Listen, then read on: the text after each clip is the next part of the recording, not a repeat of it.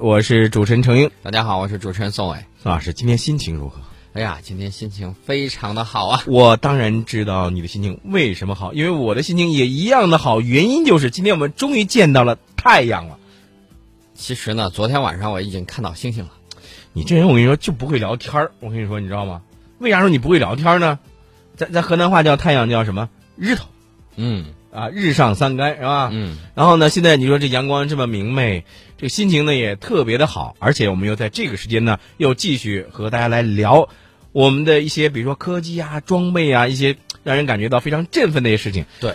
相得益彰，是吧？没错，我们的节目呢，通常就是以这个时事来讲现在的很多关系，然后呢，以装备反映时事。今天我们的重头戏就是各种装备。好，呃，在说之前啊，先和大家呢聊一聊我们在微信上的互动。节目的微信公众号 H O T 九八六 H O T 九八六，我看到在这个微信平台上，有些人又拿出老师开涮的，是吧？嗯。哎，有一位拼音字母是江的这位朋友啊，啊，人家就说：“哎呀妈呀，吓死了，还会说话呢！这你人家问你问题，你给人家回复了是吧？”对他回答问的，呃，他问问题的时候是晚上的十一点十七分啊，然后呢发了一个表情，然后我马上回了他一个表情，嗯，他说：“哎呀。”吓住了，吓住了，真是吓住了啊！居然是活的，那肯定啊，后头是宋老师在回复，那必然是活的。你像人家中立这位朋友也是。呃，逗呢，说这是人工回复的吗？这必须得是人工回复的呀！啊，还有我们昨天就说的那位英语，你还是英老师，宋老宋老师你来吧。那位英文发音叫什么来着？那位叫 Just Alone 啊，Just Alone 啊，学会了啊。人家说自己呢是在网络上收听的，自己现在在哪儿呢？在印尼。哎呀，我觉得我们的如今你看有了网络之后，真的是不一样啊，宋老师。对，我们的这个朋友遍及天南海北。对呀。昨天你看，我们前两天说到了这个日本的那个苍龙潜艇去澳大利亚推销是吧？啊，昨天呢，我们就收到了一位朋友呢发来的微信啊，就说呢自己曾经在这个某公司的下属子公司来工作是吧？对，因为我就觉得，哎呀，我们的节目只能是越办越好，才能够对得起大家呀。好，呃，言归正传，咱来说说今天的这个装备。第一个事儿，就要说说航母奶妈。嗯。哎呀，这个不出则已，一出惊人呐！这个度量非常的大，装货非常的多，那绝对是奶妈级别的啊！全世界最大，中国的远洋补给船已经超过了美军。哎，那你说这个是多多重啊？是四多少？呃，不是，它的这个几万吨级的？呃，之前网友设想了有个四到五万吨，结果出来之后吓了大家一跳。嗯，哎，其实我觉得这里头还有一个这样的一个问题啊，就是说你说的这个补给舰啊，我我倒是有这样一个看法，我不知道你赞同不赞同啊？以前呢，咱们老是说说这个，呃，兵马未动，粮草先行，对不对？这是第一个。另外一个，咱们说外行看热闹，内行看门道。呃，有的时候咱们在说到一些，比如说像战略的一些问题的时候啊，呃，有一句这个。专业的语言叫什么？叫外行谈战略，内行谈后勤。因为你没有了后勤保障，你所有的一切的一切，你都是空谈，对不对？对，这是一个。大家知道，这个美国海军海外作战的时候，并不是全都是啊，去哪儿了我都派这个航母特混编队，不是这么回事儿。嗯，他呢以驱逐舰为主的这种部署行动还是占主流的。大家也知道，这个航母这个东西贵啊，出动一趟那是。费银子费的非常厉害，嗯，如果驱逐舰就能搞定的事情啊，他不会派航母。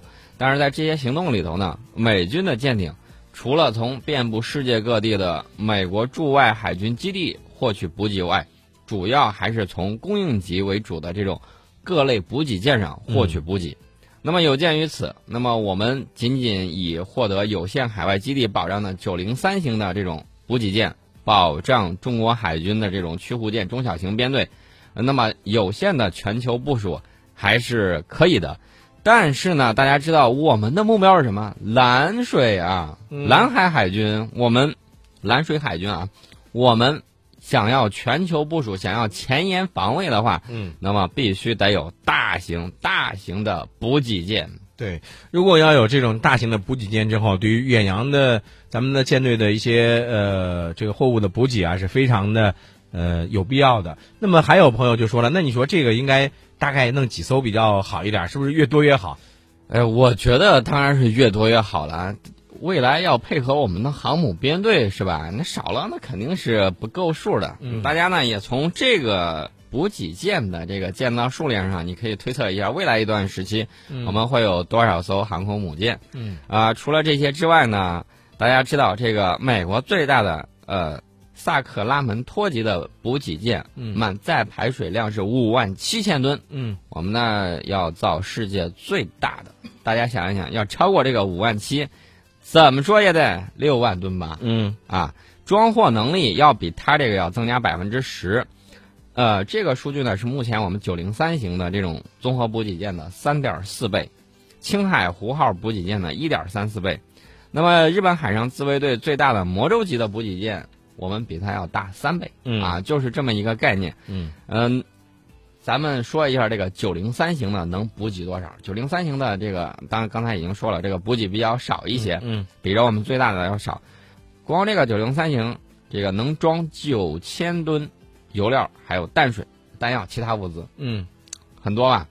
美国的这个萨克拉门托级的这个补给舰能装两万八千一百三十九吨燃油，嗯二两千一百五十吨弹药，嗯五百吨干货，嗯二百五十吨冷冻货物。嗯，哎。